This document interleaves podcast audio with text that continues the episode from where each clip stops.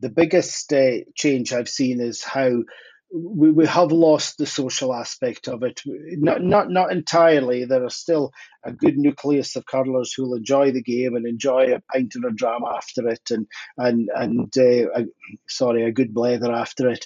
Unfortunately, that's that's not the that's not the the norm. Uh, many are now arriving for their game, jumping in their cars and going home, and that's a shame because um, that, that that was one of such an important part of the game.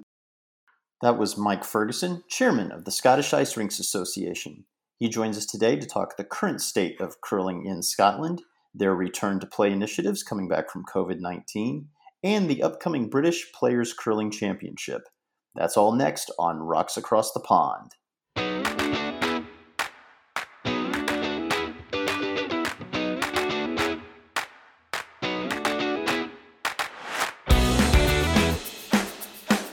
You're listening to Rocks Across the Pond, the curling podcast that goes around the globe looking for the best stories in the world's coolest sport.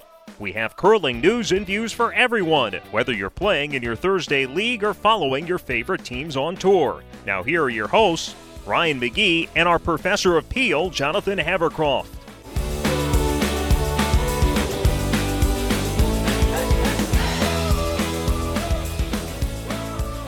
Hey, everybody, welcome back to Rocks Across the Pond. Coming to you from Richmond, Virginia, my name is Ryan McGee, and joining me from parts unknown is our professor of Peel, Jonathan Havercroft, who is not in Southampton, England. He's somewhere in the woods in Quebec, hiding from humanity.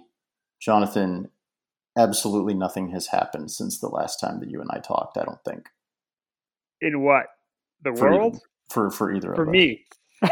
For either of us. For you, it's been a lot that's changed. Just Uh, nothing, nothing, nothing, nothing has happened. in the world, a lot's happened. I don't. I can't even remember anymore what's happened. It's happening so fast.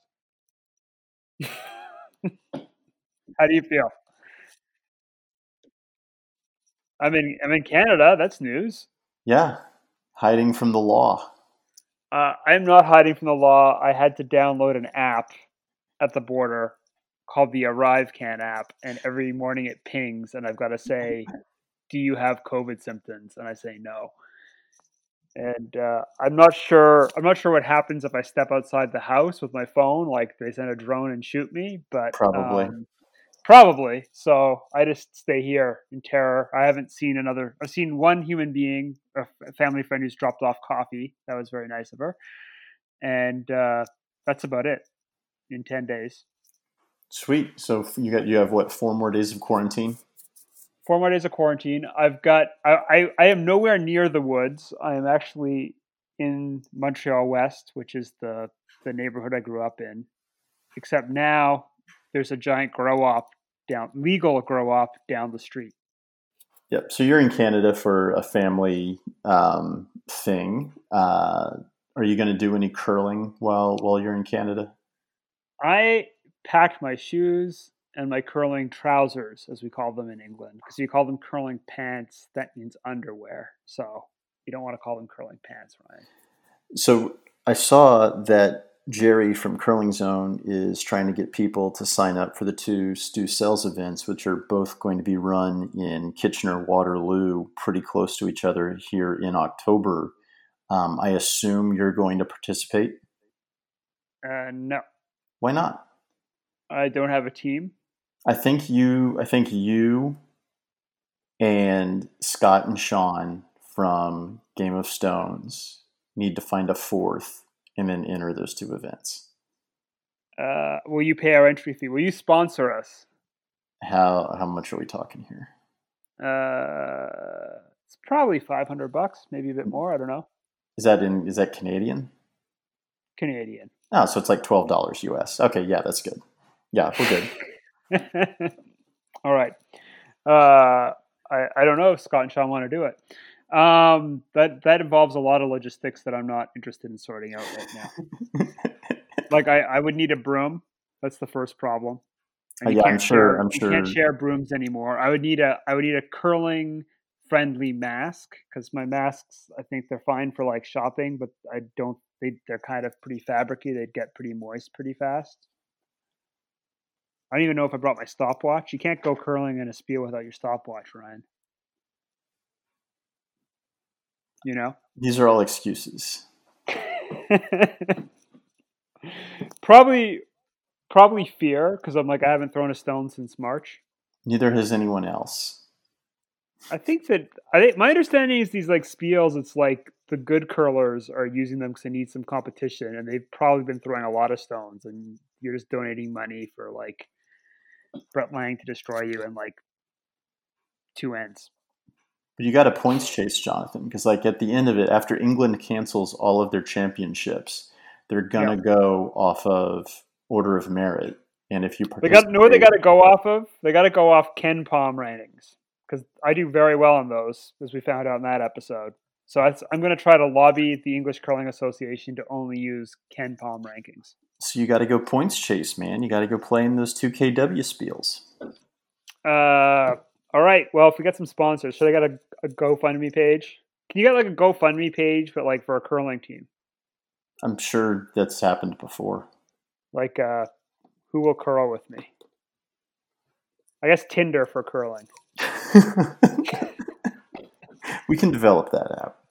Um, so you, I was uh, busy with life events as well, but you managed to do an interview for us, which we, which we have here today. Um, so let me get this straight: we got a pretty good Scottish guest, and then you had to interview them from Canada. Uh, yeah. but it worked out all right. That's good. Yeah. So, who have we got, Jonathan? Tell people who this is. So, uh, I saw on social media that there's a new competition called the British Curling Players Championship, uh, and it looks pretty interesting. Um, we talked a little bit, uh, I can't even remember when, back in May, uh, about the controversy in Scottish curling that partly due to the lockout, uh, sorry, partly due to lockdown and COVID, partly due to other concerns that um, Scottish curling and British curling had decided for the next season to simply select um, the national teams to play at the World Championship rather than using the Scottish mm-hmm. Curling Championship as the the means of choosing the teams. And uh, this event, I think, was not entirely a response to this, but it was kind of, I, I, would say, perhaps prompted or accelerated by it. And so there's a new event that's clearly designed for, as we talk about in the interview, kind of, I guess, competitive club curlers or um, people who aren't being funded by British curling. So I, I use the term amateur, uh, and Mike Mike was a bit. Uh, I think he didn't like that term, so he's talking more competitive club curler, competitive curler who's not mm-hmm. being funded. I use amateur simply because they're not being paid to curl, right? Whereas uh, the, the, the kind of you know Team GB, the Scottish curlers, the, the team on Team Scotland, they're all kind of salaried full time. So I think that actually is an important distinction, and probably why there's a a widening chasm in the sport, if you will. So this event's kind of a new event, and I think it kind of touches on a lot of the things that we've been talking about a lot in this podcast about how to kind of grow that middle class, what's happening to the kind of competitive club, whatever we want to call it, like club plus, the tweeners, whatever we want to call them, that that tier. And so this is a, an event they're going to try in Scottish curling to um,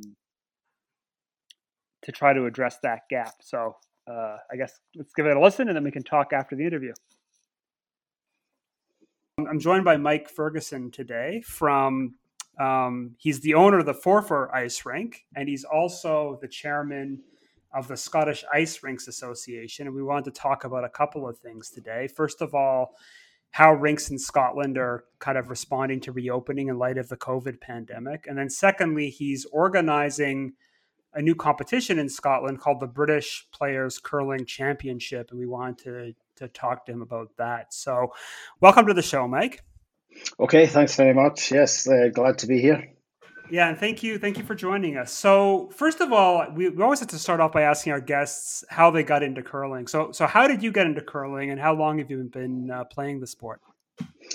Uh, getting into curling was certainly more by accident than anything else. Uh, I, I, played uh, numerous sports before getting into curling, including football or soccer in, in, in your language and uh, other sports. And then uh, I married my wife, Sandra, and at that time her father was a publican and uh, uh, as happens in Scotland, he was short of a player one evening, and to keep father-in-law happy, I was pushed into the car and taken to the ice rink and had to start throwing stones. And within uh, within within minutes or hours, I was totally utterly hooked. I loved the game and uh, just just just took on there. And we're probably looking back at around 1988, 89 period. I started, I think.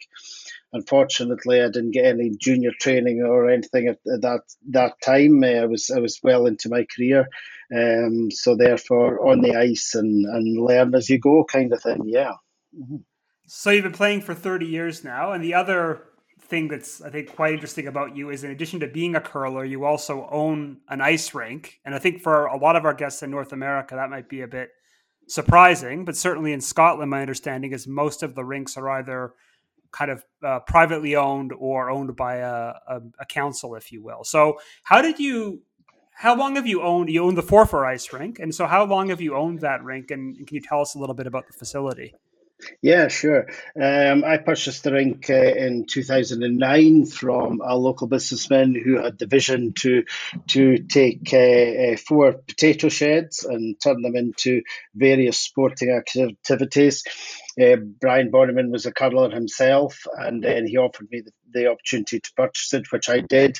Uh, uh, at the time, uh, running other businesses, uh, particularly a financial services business, uh, so I felt it'd be ideal opportunity to to develop the place and move forward, and hopefully, when I eventually retire from the other businesses, would be a nice leisure industry for retirement uh, things have progressed from there fairly dramatically since I purchased it, and, and we, we've certainly developed the, the facility uh, to the point that it is uh, quite a substantial business now taking up a fair bit of time.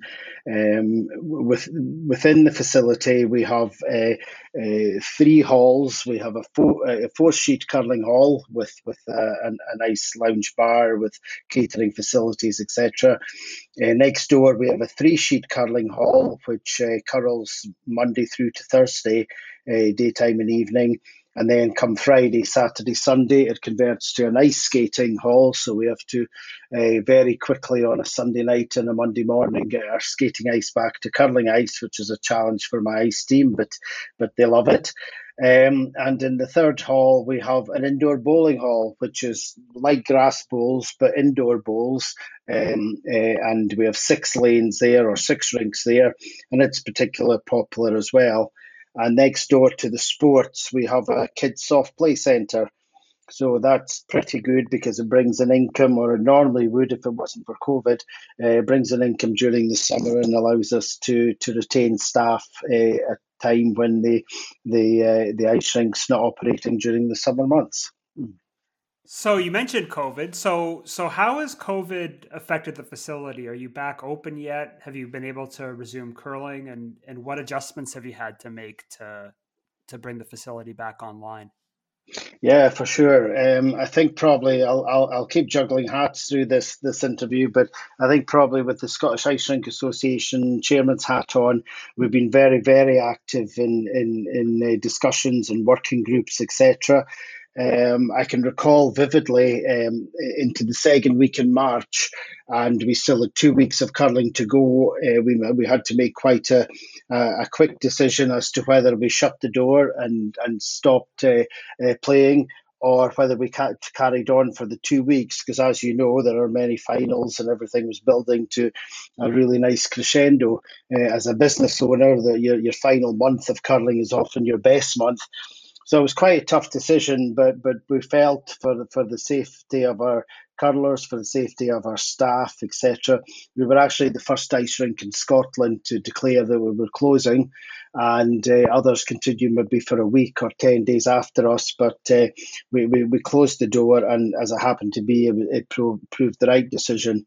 Straight away thereafter, as chairman of the Scottish Ice Rinks Association, I made contact with our English counterparts, the Ice Rink Managers Association in England, and said, let's work together, uh, given that, you know, we have the same problems. So let's work together. And indeed, they were well ahead, the, ahead of the game.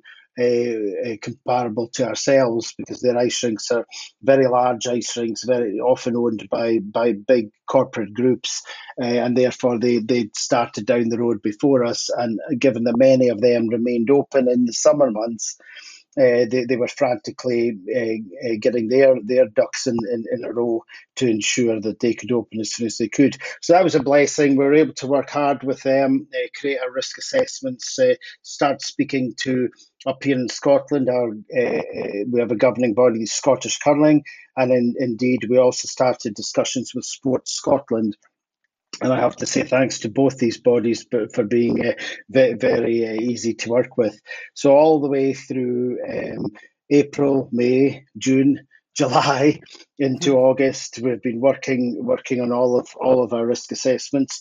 I think one of the biggest concerns more recently has been the flow of fresh air and ventilation into premises and that's been quite a challenge for both modern and uh, uh, less modern ice rinks to the point that we're now going down the route of pressure testing our halls and um, uh, do, doing quite a lot of other uh, um, quite a lot, a lot, of other changes, which I can go into if you wish to, um, and, and that's been the biggest hot potato. Other than that, it's all the usual stuff of, of making sure we're doing our social distancing, making sure the premises are absolutely spotless, buying demisting machines, buying everything else uh, and just making sure we're ready. And sorry, in a long winded way to answer your question, no, we're not open yet. Uh, we've pushed our season off by, by two weeks, so we're opening on the 15th of October for curling. Uh, however, that said, a number of ice rinks in Scotland have decided that they're not going to open till January. They're only going to play the second half of the season, depending on how things have, have gone. Others have started to set down ice now. We have a couple of ice rinks have started setting down their ice so they can start probably in two, three weeks' time. Uh, so there's a variety around the country. As you said, there's a mixture in Scotland. There's about three or four ice rinks that are privately owned. Uh, there are a good number of ice rinks run by charitable trusts, which is really the members running the ice rinks. And then there's a good number of local authority run ice rinks. And probably the local authority run ice rinks are are uh, uh, facing as many challenges, whilst they might have a bit more resources behind them, they have to they're, they're operating under very very strict COVID rules, where many of the employees are still on furlough, uh, and that that'll be, be, be creating a, a few problems, I would suspect. So the the, the couple of things you mentioned uh, in there that I want to go back to. So the airflow issue I hadn't really heard much about before. So what is it about curling or ice rinks in general and airflow that's an issue when it comes to to COVID safety? Okay, I would first like to say it's probably not just relevant to ice rinks. What we found in all our working groups, etc., is that anything indoors is becoming an issue with COVID, and therefore, whether you're an office, whether you're a bingo hall, uh, whether whether uh, you're, you're, a leisure facility, uh, the, the the flow of air or flow of fresh air, should I say, is is a consideration and many organizations or, or governing bodies are coming out with specifics as and, and one of the main measurements is the liters uh, the, the, the, the liters of fresh air flow that you have and they're setting parameters such as for curling they might be setting a parameter of 10 litres uh, per second. Uh, for other halls, it might be 20 litres, and for others, it might be 8 or 8 or 6. So they're setting different parameters thankfully, with our discussions with Sports Scotland, been able, been able to get it to a more realistic level. But as I say, how many ice rinks actually know what their airflow is and where, where, where the pressure testing arrives at will be few and far between, I would suspect, around the whole of the world, not just uh, not just Scotland. So therefore, it's it's quite a new challenge. If I took my own ice rink, sorry, I'll juggle hats again, and I'll come back to an ice rink owner. We've installed new ducting to, to bring additional airflow in. That will create its own problems because you don't want air blowing over your ice because you're now trying to maintain very, very good quality championship standard ice. And uh, your humidifiers would be having to run uh, constantly, which will then put up your running costs dramatically, easily by 10, 15, 20, even more percent in the season. So you've got to be very careful what you do and, and take take um, strong opinion and, and good opinion and we've certainly been doing that. And then in your health, and in your risk assessments, you're also looking at other areas to to assist with airflow from as simple as opening doors in between uh, sessions. We call them here, I think you call them draws, but in between your draws, uh, just even opening the door for three, five minutes to, to give a flow of air in. Uh, then you have to start looking at the the flow of air out, and I won't go into all the detail on that. I will start. We'll be here all night. Yeah. So my other question then is just in terms of gameplay, are there special rules you're putting in place? I know in North America there's like three people per team and masks. Are those similar rules going on in Scotland? Yeah, the rules in Scotland are quite clear, but thankfully, again, and credit to all parties involved, uh, Sports Scotland's, uh, uh, uh Scottish Curling, and, and uh, indeed the Scottish, Scottish Rink Association, we, we discussed it out and we arrived at uh, a position as it stands just now. It may change because our numbers are unfortunately starting to rise in Scotland again, and we're starting to see a few local lockdowns, which which give us all great concern. Uh, I should say uh, at this at this point that we're fortunate uh, in England. Uh, the ice rinks were given the go ahead to to recommence business. They started setting down their ice, uh, and on they were supposed to open at twelve noon on the first of August, a Saturday, and on the thirty first of July, Boris Johnson, the Prime Minister, stood up and said ice rinks were, were not allowed to open. So within less than 24 hours, they had all their ice ready to go and we were told they couldn't open. So a massive dilemma for, for ice rinks saying, well, you know, we can't melt it because we can't rebuild it. And they had to sit open, maintaining ice for a, a, period of just over a fortnight, I think, before they eventually got to go ahead to go ahead. So we were we learned from that, and we were determined, uh, or are determined, to try and make sure that doesn't happen up here. Uh, but but to answer your question directly, we we we are allowed a maximum of eight people per rink. Uh, many of the other sports are square meterage per person. Uh, we debated that we didn't feel that was appropriate to curling given the size of our halls uh, and our ability to spread uh, individuals around the rinks uh, with social distancing, etc. So we, we, we, we came to an agreement that we're allowed our eight maximum per rink, which is just ideal, meaning that we can play rinks.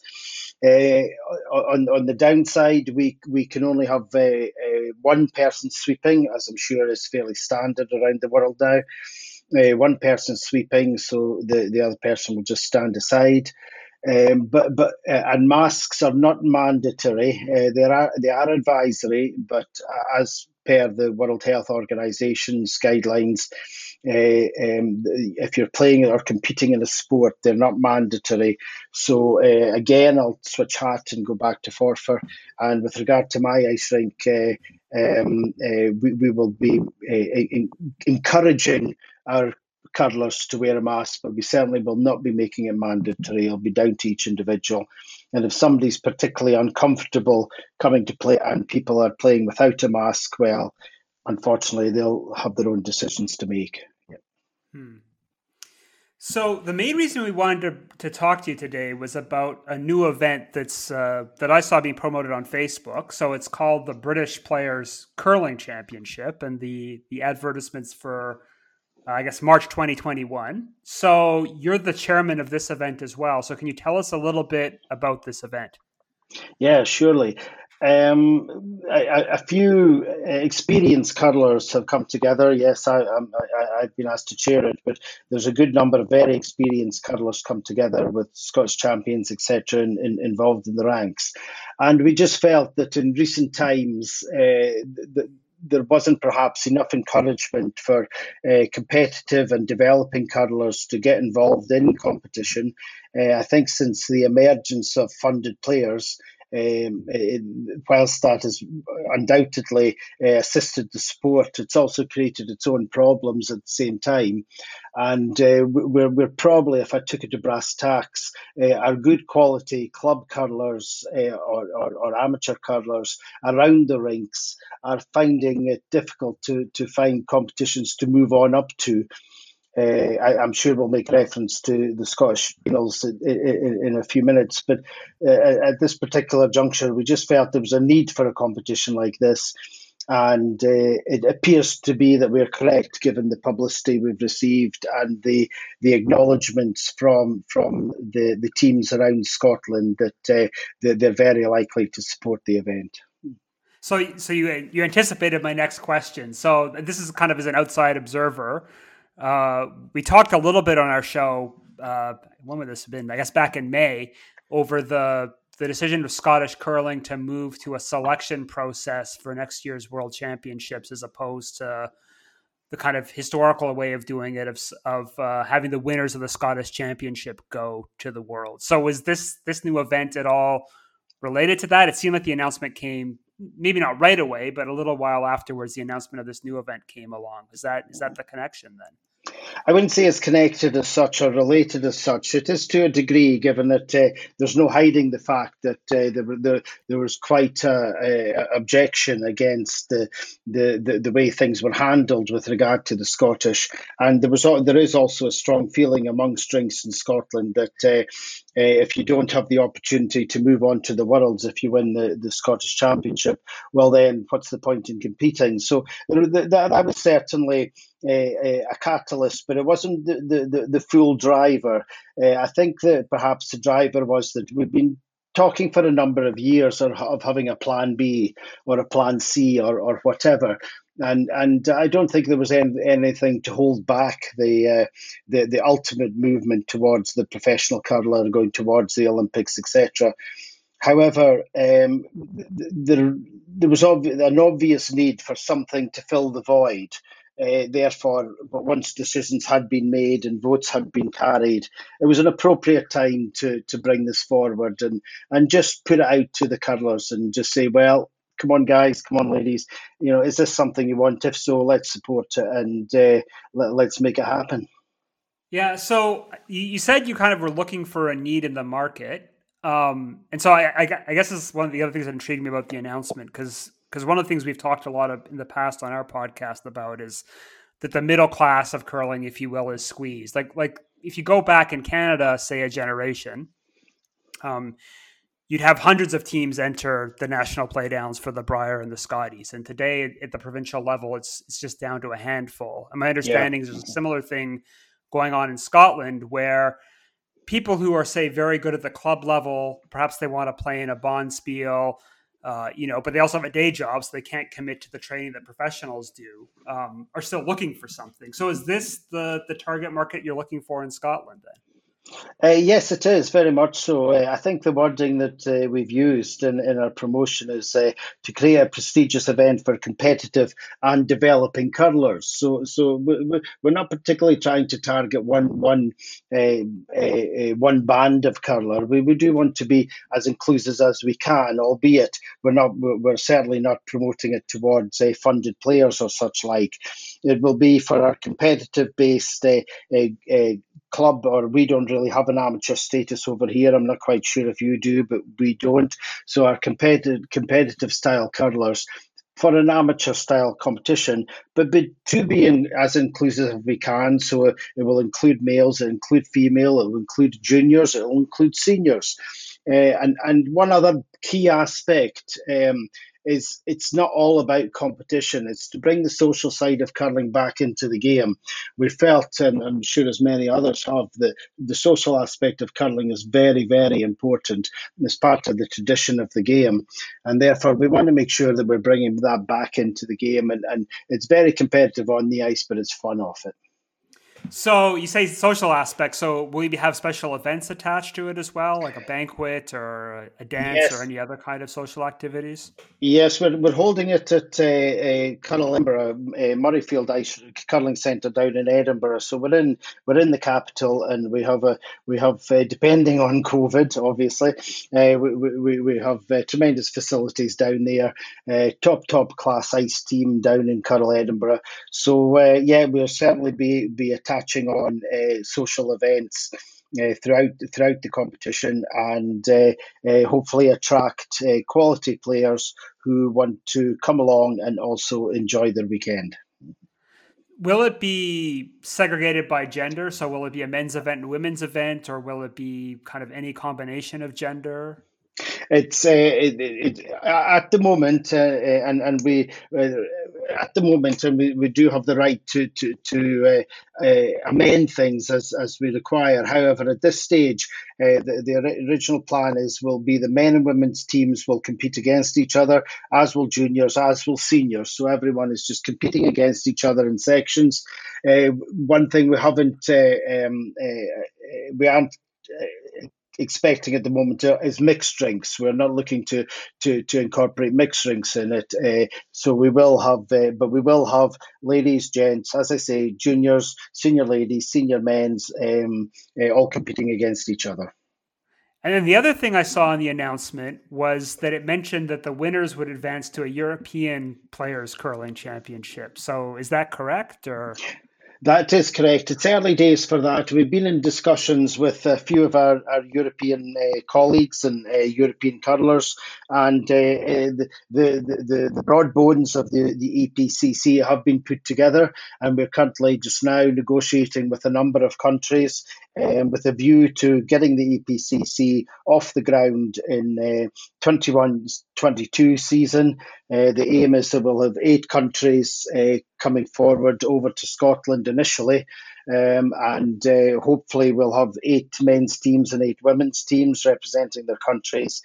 And again, it's not it's not for the elite, the funded players. This is for, uh, as we keep saying, your good quality uh, I, I, don't want to use the word club, but you're a good quality mm. club, amateur style players, and that, that is the train of thought. And uh, other countries around Europe, and I, I, wouldn't like to mention them just now because we're we're still uh, in discussions with them. However, uh, they are looking to towards holding their own qualifying competitions, the same as the B, the British Players Curling Championship will be and and who knows if it takes off and this uh, podcast work, we we might get Canada and America joining in, and we can have a World Players Curling Championship. Do you know? This reminds me a lot. There is an event hosted at the Richmond Curling Club in Vancouver. I'm not sure if you've yeah. ever heard of it, called the Pacific yes. International. Something. It's a similar. Sounds like a very similar kind of event. Have you heard of yeah. that event? Was that part part of the idea behind this?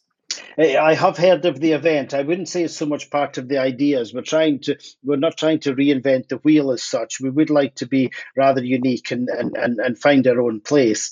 However, I certainly heard of the event, and and uh, obviously the, the, the player's title in our name uh, has has has has come from Canada more than anything else because you do have that title in a few of your competitions.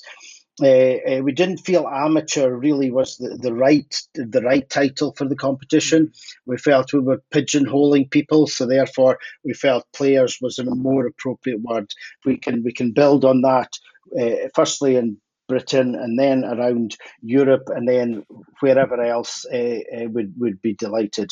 One other point I should mention is we're also we're also looking to ensure that we engage uh, uh, with with players and spectators at ice rinks around Scotland, so we don't just be, be become yet another elitist competition. Uh, therefore, the the, the quarter finalists, the eight the eight teams that reach the quarterfinals, will qualify for a British Players Curling Tour uh, for for next season, and that tour will go around ice rinks in Scotland, uh, uh, playing.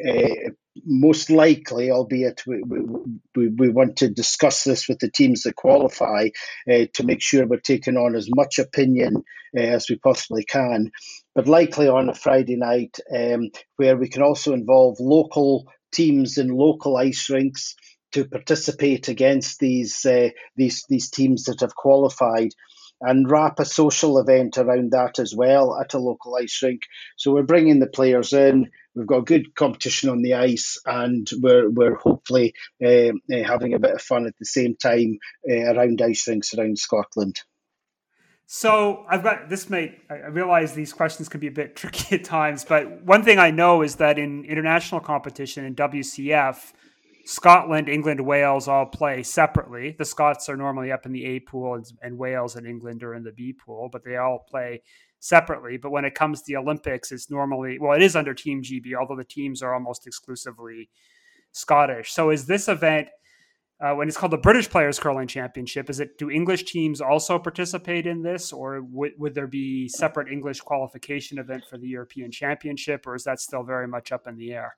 No, English teams are more English teams, Welsh teams, and Northern Irish teams are more than welcome to compete in this. Um, it, it is truly a Brit- British uh, Players Curling Championship, and therefore, uh, know they're more than more than uh, welcome. And we have had interest from uh, English teams uh, and, and others uh, already. Yes. Okay, so. Um, I think I want to kind of zone out a little bit here because so as we as you said you're you're really targeting we, we don't want to, I, I, guess I agree with you. Maybe amateurs can have a, have a bit of a negative connotation, but we're certainly targeting people who aren't funded athletes. I think that's the kind of distinction Correct. here, right? Yeah. So um, we've talked a lot of, on our podcast about um, of, what, what we find is a weird tension going on all over the world. We're wondering if a similar thing is going on in Scotland, which is as curling gets more popular in the Olympics, gets a lot more TV exposure, and has bigger and better events, and the the top teams seem to be playing at a far higher standard. Um, there actually seems to be less and less uh, play at the club level, and in fact, a lot of in a lot of places, club numbers are down. So, do you see a similar dynamic going on in Scotland?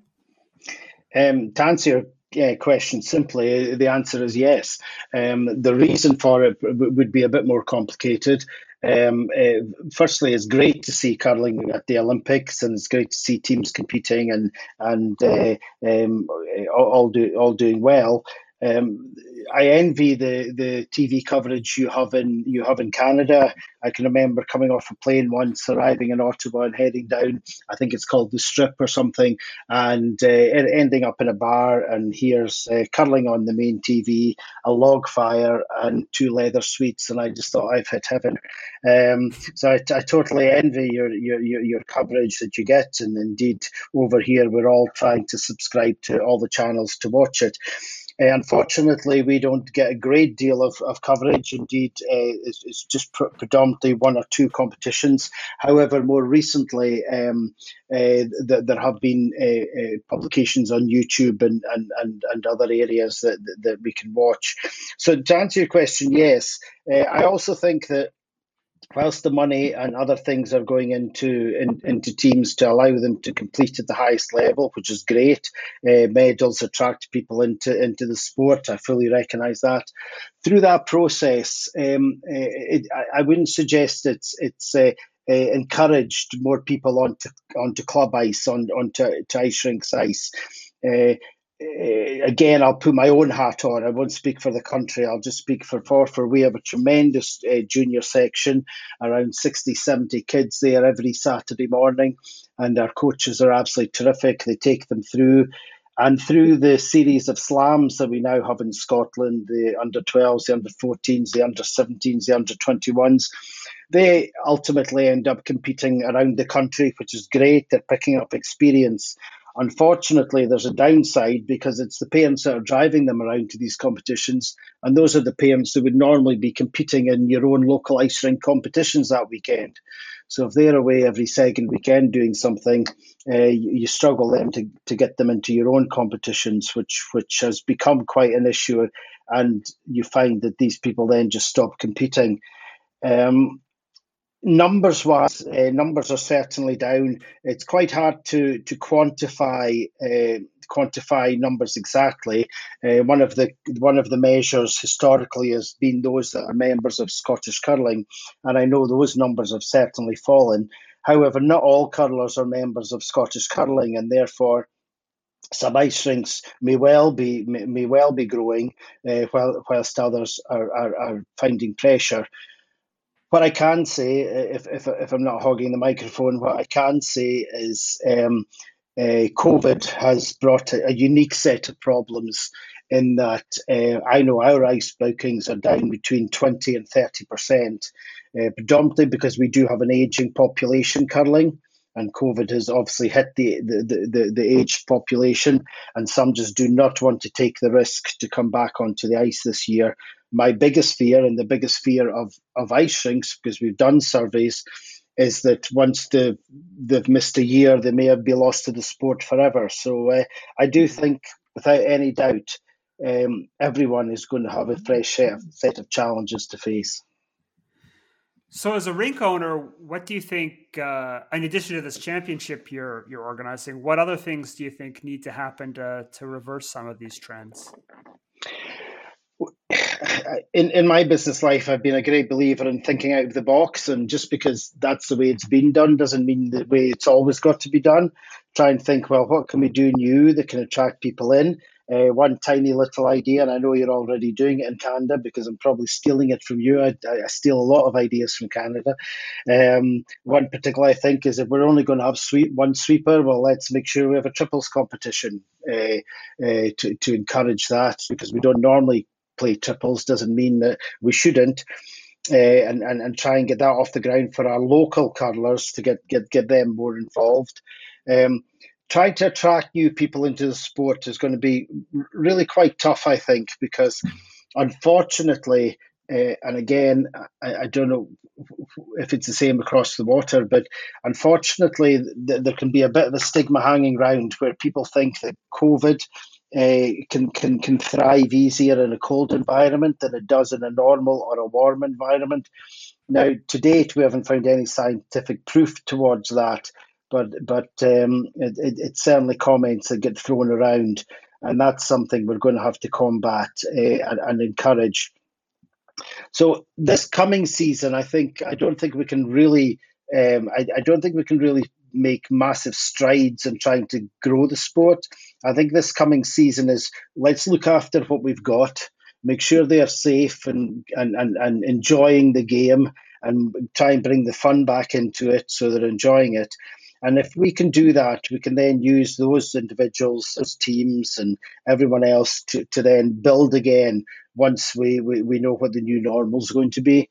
Um, but, but I, I, I really and I am an ideas person, but I, I really uh, I think this year is as you have to do in business sometimes is digging deep, protecting what you've got, uh, uh, and then look look forward in future years to start building again. You bought the rink you said in 2008. So what's the biggest change in in curling in Scotland since you've purchased the rink and, and been a rink owner? I would suggest the quality of ice. Um, the, the, the pressure on ice rinks to, to turn out championship ice is uh, is, is has has been uh, quite incredible. Uh, as I mentioned earlier, just this summer we've installed new ducting. We've been putting in new filters so to ensure that our, our, our water is as, clean as it can be and it's coming out at the right temperatures, etc. So the science, the science of curling, that's a good way to put it. The science of curling, I think, has um, has has changed dramatically in that. Um, uh, from when ice first started or when I first bought the ice rink, the standard of ice then to the standard of ice now that curlers enjoy is, is, is just, just dramatically different, dramatically different. Obviously, the equipment that people are using is different, which has its own impact on ice conditions. And we all know the debates that have gone on about that, so we won't go into that. But uh, um, they certainly have an impact. Uh, and and then, as I say, the biggest, the biggest, and this is disappointing, the biggest uh, change I've seen is how we, we have lost the social aspect of it. Not not not entirely. There are still a good nucleus of curlers who'll enjoy the game and enjoy a pint and a dram after it, and and and uh, a, sorry, a good blether after it. Unfortunately, that's that's not the that's not the the norm. Uh, many are now arriving for their game, jumping in their cars and going home, and that's a shame because um, that that that was one of such an important part of the game, and at my ice rink, we do our excuse my language, but we do our damnedest to make sure we keep the social aspect of it going as much as we possibly can. And I personally think if we can do that, that's when we'll attract people back into the sport. They won't just be coming back for the game, they'll be coming back because it's part of their life, it's part of, of, of, their structure, and then they, they stick in the game for, for, for a lengthy period of time. So that's interesting. So why do you think that is? I know in, in North America, sometimes kind of older club members will say that that uh, drinking and driving laws uh, kind of discourage people to have a pint after the game, and other people have suggested that it's um, you know rise of other distractions or other entertainment options. Do you th- do you think that's why there's been less of a focus on the social and social aspect of the game in Scotland? It's a terrible confession, but there's no doubt the drink driving did have, a, have, an, have an impact, and uh, that, that, that's probably not socially appropriate to say nowadays, but but that that's a matter of fact. Um, secondly, I, I also believe just the pace of life nowadays and the pressure of modern day life. You know, everybody wants the best car and the, the, the, the best white goods and the best house and everything else. So everyone is just pushing, pushing forward with pace of life to improve their lifestyles. And does that leave enough for leisure activities? Um, do leisure activities are they a priority now? Uh, and so, so I wouldn't just blame it on on on, on um, uh, driving to, to, to the ice rink and not managing a drink because in all fairness the vast majority of curlers have soft drinks and coffee after it. And the vast majority of ice drinks are quite happy with that. The profit margins of those uh, those beverages are just as equally good as, as, as selling them to a nip so that's not not so much a concern. Uh, it's more people's time pressures, I, I believe. Uh, we've also noticed less of a I know when I started curling, there was a pair session used to go on at Dundee Ice about, I think it was about half past 10 at night or something like that, or 11 o'clock at night, and a pair session occurred. Now, trying to get people out even for a session that maybe starts at half past 8 at night uh, can, can prove difficult because they don't want to drive in the, the dark or the, the rain or the snow or whatever else. So, lifestyles have changed. I think that's probably one of the, the best way I can summarize it. Yeah.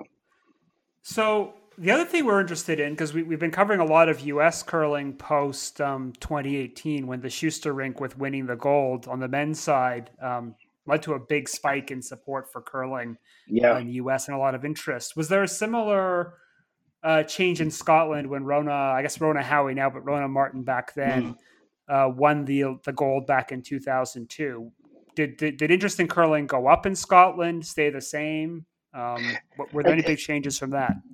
It did go up without any doubt, and it was it was tremendous for curling. Uh, it, it really was. Um, uh, I, I, I know I, I, know Rona, and and uh, I also know the commentator on the game. Uh, I can always remember his story of, of saying that uh, he, he knew he was the way to hit his uh, finest sporting moment. like they said in football, they think it's all over. It is now, and he prepared and prepared for Rona throwing that final stone and he got so involved in the stone going out uh, down the ice, all he could shout to it. I shout out was, "By God, she's done it!" Uh, so that did actually go down in the the, the, the journalistic uh, memoirs. But it, it, certainly most most certainly uh, uh, brought brought sport to, to to a head. And I have to also say, Eve's been doing a terrific job as well. Eve reports in a lot of a lot of journals, and and obviously she's done exceptionally well for for, for Scottish curling as do of many of many of the guys. Uh, and I have to say, the rinks in Scotland have have, have just now are, are, are, absolutely tremendous out there, and they will certainly hold their own uh, uh, through through through the championships. Unfortunately, it, it, it didn't last too long. it didn't last too long, and and when we've had Olympics, when the games are getting shown at two in the morning, and there might only be one shot shown on the news at night, uh, the winning stone of of of uh, um, Dave Murdoch or somebody else throwing a stone down the ice to win the game.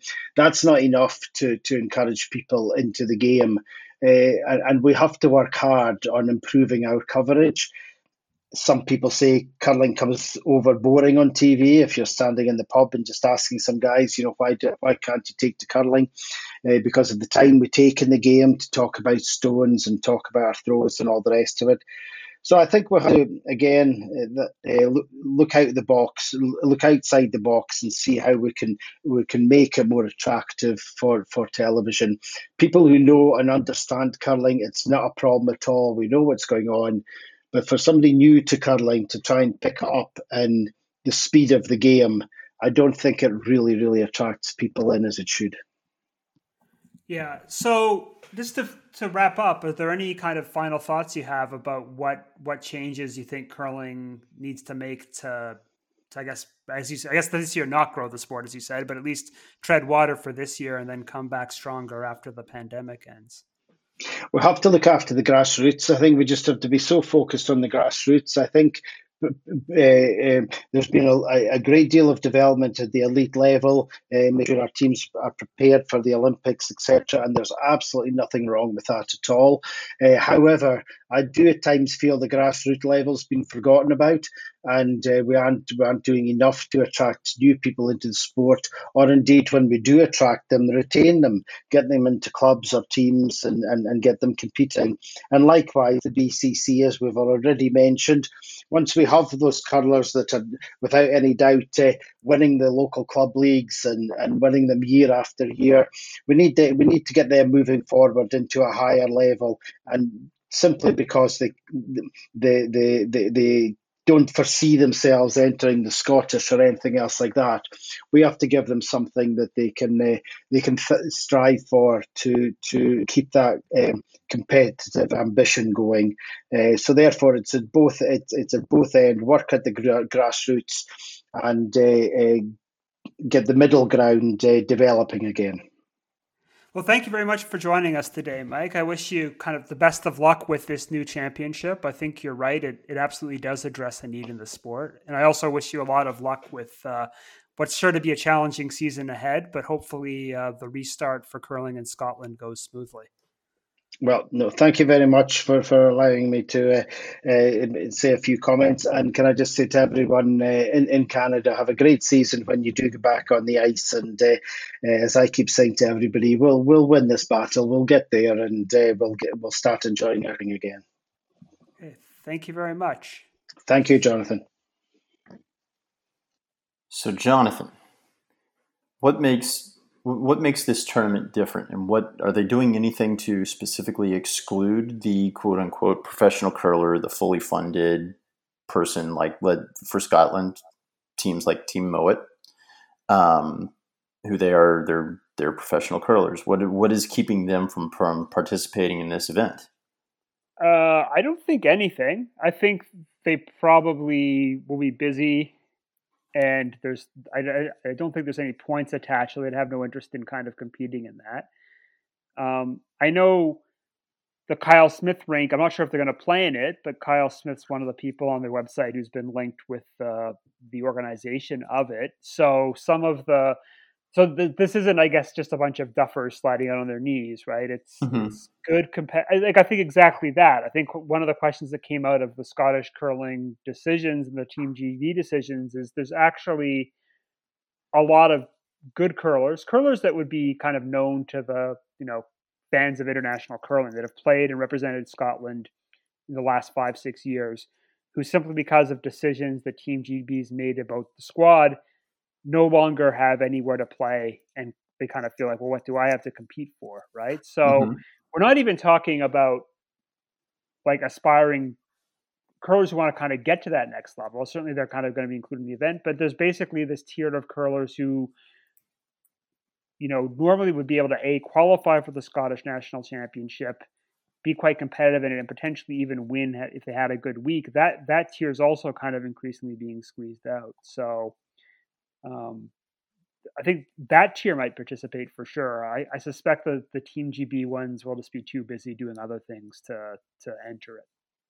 Is it guys um, guys like Ewan MacDonald who used to represent Scotland and now they're you know they're no longer a part of Team GB, but I mean up until a couple of years ago, I saw him entering the Scottish Championships. Is that kind of the the the tier of team that they're looking to bring back into into the fold here?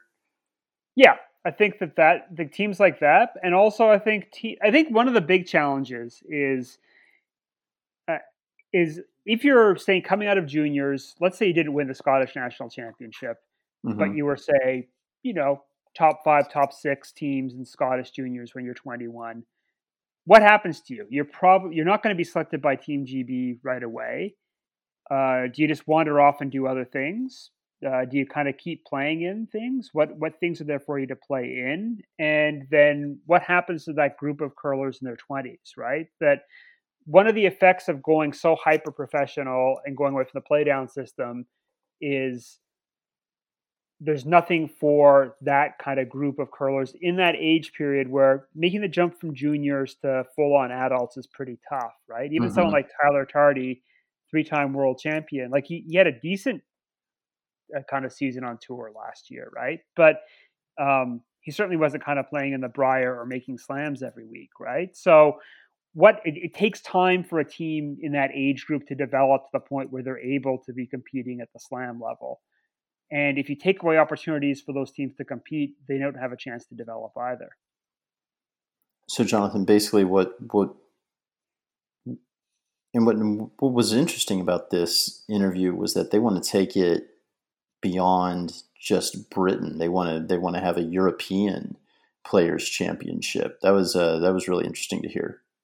Yeah, European one. I think that's that. I think that because there's similar dynamics going on in other countries too, right? I think there's particularly Sweden. Sweden's, you know, mm-hmm. it's it's actually got something like 30 rinks. I think it's probably yeah. outside of North America, probably the largest curling country. It's probably between it and Switzerland, right? And its system's fully professionalized now, but there's mm-hmm. still a lot of good curlers that aren't going to get an opportunity to knock off Hasselborg or Edin but might want to play in something else. And so this this event could be kind of an opportunity for them. Yeah, you see that um, at the Swedish Championship every year, where outside of Edin and Hasselborg, it's a pretty competitive event. But then you have these two teams that are clearly head and shoulders above everybody else. Yeah, and so it, it's what do you do with those teams so they have something to play in and can kind of grow that that next tier. So I, I, hope that there's a European version of this and that maybe Switzerland and Sweden and some of the other curling powers send their teams and then maybe some of the developing countries see this as an event that they can compete in as well. It sounds like what we need is curling's version of the Rucker. That would be awesome. I think you're to have to explain what the Rucker is. So the Rucker is this summer basketball tournament held at Rucker Park in Harlem, and it was just known for you know it's where NBA stars of the past kind of honed their skills. Like Dr. J played there, Earl the Pearl Monroe, uh, Steph Marbury played in it, Kareem played in it. You know all these all these guys from from the area played in this tournament and kind of made their names. Um, made their names before they before they got famous in this tournament and it's kind of it's an amateur tournament each of the teams is kind of i believe each of the teams is basically sponsored by a company and they enter enter their team in, into the tournament and occasionally yeah. you'll get occasionally you'll get big names or former nba guys who who play in this every year so i mean that'd be kind of cool you you you pick up uh pick up pick up one uh, professional onto your team to to go in and try to win the tournament. Are, are they do they cap the number of pros in the Rucker, or is basically anything goes? I think it's whoever is willing to pay in it, play in it, um, can play. Now, obviously, a lot of NBA guys aren't going to play in it because if you get injured, that's going to cost you a lot of money. Hmm. Yeah. So that's true. But KD famously played in it uh, a while ago, I guess. Like yeah, that was a few years back. Yeah, yeah, yeah. I think it'd be good. I think I think yeah, something like that. I think there's um, I think a lot of other sports have a sense of place with a lot of their events, and I think curling doesn't really. Um, like you know, like in golf, you have the Masters, the Augusta National, right? You have like for a lot of sport, or, or you have the bowl games, right? You have the Rose Bowl in college football, right? Like a lot of mm-hmm. places mm-hmm. have events that get tied to the venue or the location, and I don't feel like in curling uh, you can really point to an event or a location like that right now. The closest you have is the players at Maple Leaf Gardens, I think. Yeah, I think that's kind of growing as a tradition. Um, but it's kind of weird because I, I, really feel the slams kind of stamp on that by by when they schedule it, and then they have the, when they added the the Humpty Cup afterwards. It almost uh, it almost um or whatever it's called. What's it called? The Champions the Cup. Champions Cup. The Humpty oh, Dance. I call it the Humpty Cup. Whatever it's called. I call it the Humpty Cup. I, the Champions Cup, and then it also feels like the players has been when it first came out late 90s, early 2000s, it was the kind of capstone for the cashspiel season. And now it just feels like another slam because there's so many slams and they're on all the time, right? Mm-hmm. And then the Champions Cup, in some sense, feels a bit more special because you had to win to get into it. So um, I think that's something the slams have got to look at is fixing that that event a bit, but keeping it at the keeping it in Toronto. So what's the big sure. prize for winning the British players? Um, like let's let's assume the European thing doesn't happen year one. You know, hopefully it happens down the line. But let's say this year they can't get the the European thing go, the European Players Championship going. But what, what's the big prize for winning the British players? I think that that's an interesting question. I think if it doesn't go on to another event, and it doesn't have a significant monetary prize attached to it, it's hard to explain why someone would sign up for it. Um, and to be honest, having played in Scotland and kind of the Scottish curling tour a fair bit, uh, those events are struggling. Like they, they struggle to crack 20 teams these days if they're lucky. So and, and it's not for lack of good teams. Like I'll, I'll, go play in these spiels and say Aberdeen or Dumfries, and they'll be like a local team that's good. Like I'm not like like good for whatever. Like you you would drop them in say an OCT event or you know a cash league in Canada, and they'd they'd be they'd be competitive. They wouldn't be making fools out of themselves. It'd be a good team. But they you, you sit down and talk to them after the game, they don't see any point in signing up to anything because none of it goes anywhere. They don't see the point in going out and spieling because the points don't get you anything. Um, so there's a bunch of people out there that are perhaps looking for a reason to curl, and if there's a way to kind of add some meaning and significance to playing, you might get more people back out and participating again. Do you think for Scotland, maybe it's getting some of the the more well respected names that are kind of outside of the British program to play in it, and then that will that will legitimize it and maybe make it something. Uh, I think so. I mean, I've got some other. I think I've got some other ideas. I think this partly harks back to Gerry's interview, where one of the things they don't really do in Scotland for whatever reason is that a lot of those events don't um, accumulate points. They're, they're, they do not really tie into the World Curling uh, Team ranking system. And I think there's value for all kinds of teams accumulating points, right? You were you were even saying at the start at the start why I should go out and accumulate points and try to points chase, even though points are frozen right now, Ryan. um, but I, I mean, I think that that's like very low hanging fruit is um, signing those events up for the points thing, just simply registering them with Curling Zone. That to me is like a, a very low hanging piece of fruit. Um, I think perhaps uh, melding the social with the competitive a bit more. I think one of the things that's done a bit better in North America, to be honest, is especially the U.S. I think the U.S. is best at this. Is basically Saturday night the Bonspiel should just be a big party because most of the teams are getting bounced. Probably two thirds of the field are out. Um, you know, one third's going to go on, and they'll probably take it seriously, although not always. But you, the the club should be having some event going on on Saturday night during the last round of qualification games. Um, where it's kind of a big party to get people out and socializing. And I think in Europe, I think that part of the socializing thing's a lot less, not not mm-hmm. kind of done as well. And I think making it not just, you know, if you, if it's a 2014 tournament, assuming everyone's equal, your odds of winning it are like four percent, right? Um, so, you know, assuming you're pl- kind of playing average, you're going to win one out of 20 times. You're going to win a Bonspiel one out of 20 times you enter. So winning a Bonspiel's not um, you know, it, it matters. It's great, and there's a lot. You know, uh, it's great if you can do it, but you've got to offer something to the teams that are kind of less likely to win to get them to come sign up and get more than their three games worth. And so I think that's the other thing that's got to be built into this. And that, that's what Mike was mentioning about bringing back the social side of it, like having a dance, a dinner. Yeah. It doesn't have to be anything fancy, but just something to keep people engaged on the Saturday night. And that was the big takeaway for me was to to hear that from Mike. That was really sad to hear because you know getting into the sport here in the U.S. a lot of the the the social aspect and a lot of the traditions that I was taught when I first started curling. You know, when you ask why do you do this, the answer would always be, well, because the Scots do it. So it's you know it's it's sad to hear that the the social aspect, at least um, at least in what Mike has seen, has kind of started to go away there. Yeah, I think the post game. I, I, still think in Scotland, actually, the post game drink uh, is still pretty much on. Whenever I play in a spiel there, it happens. I'd say always or almost always, and that goes from like the best of the. Like if I play a team on the program, they'll sit down afterwards and have a chat. So that there's none of this. Oh, I'm on Team GB. I'm not having a drink with you. Which I, I think in some ways the Team GB players in, in Scotland are a lot more approachable than even the kind of elite teams in, in Canada, right? So that that's a nice part of it.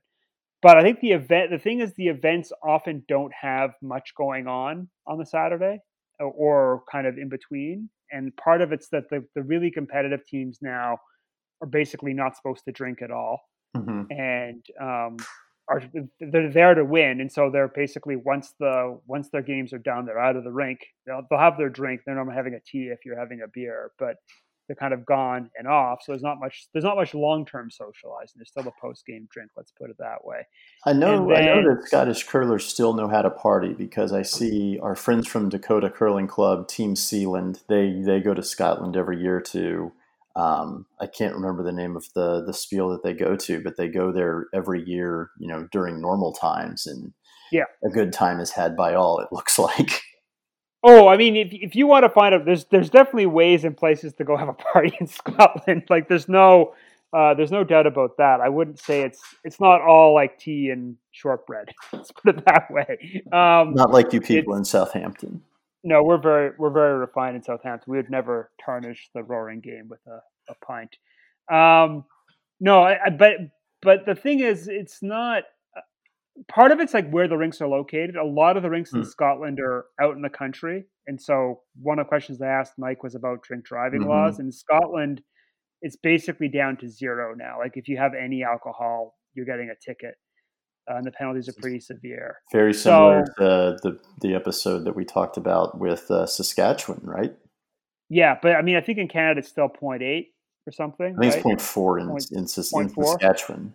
I think oh, so it's down to point four or whatever. So it's it's but it's still like that's probably one drink, right? Point, point, like, oh, point oh four point. I think sorry, point, point four. 04, point four, four is like go, yes. Point four is death. Yeah, but point oh four. Yeah, point. Yeah, obviously point eight would not be possible. Um, but point oh eight. So, um, it's it, I think in Scotland it's basically nil, and so that that kind of came in a few years ago. And and actually the point was made to me several times in Scotland. It's like you've got to be careful that if you drink a lot the night before, you get up in the morning and you get in the car, you might still you might still be over the limit. So it's actually mm. it kind of discourages you from even having a, a night being like going out the night before drinking, but then getting up in the morning, say six seven hours later, and you still might be way over the limit. So uh, that's kind of an issue too. But as we've said before, maybe maybe that's something curling needs in order to to grow in in other areas, right? Yeah, I think if there's other ways of building the social aspect in, I don't think it's everyone's got to get plastered for curling to be a good time.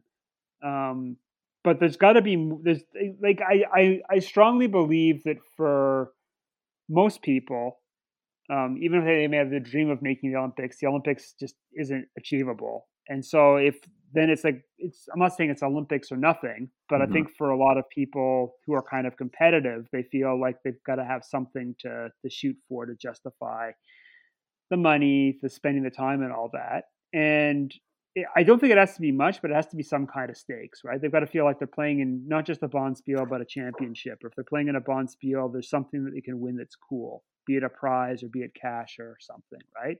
And they want to have a chance to have fun in some way, shape, or form outside of just playing the games. Yep, and uh, so we will we will keep an eye on this tournament. If it uh, if it looks like it's going to go and go ahead, which it sounds like it is, we'll we'll, we'll try to preview it. Um, maybe not in the same two hour way that we previewed Arena Nationals, but uh, here in the U.S. But uh, we'll definitely give it uh, give it the attention it deserves. Jonathan, thanks for thanks for talking to Mike, and thank you to Mike Ferguson for taking the time to talk to us and uh, inform us about uh, the current state of, of curling in Scotland as they return to play and uh, get a get a new uh, new exciting tournament up uh, up and running. Thank you for listening to Rocks Across the Pond, a curling podcast. You can find all of our previous episodes and blog posts at rocksacrossthepond.com. Please remember to subscribe on Apple Podcasts, Google Podcasts, Stitcher, TuneIn, or your favorite podcast app and leave a review. If you enjoyed listening, the greatest compliment we can receive is when you tell a friend about us.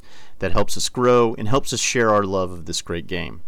If you have a comment or question, or you just want to talk about curling, you can email us at rocksacrossthepond at gmail.com or find us on Twitter at Curling Podcast. We are also on Facebook and Instagram at Rocks Across the Pond. Thank you again, and we will talk to you real soon.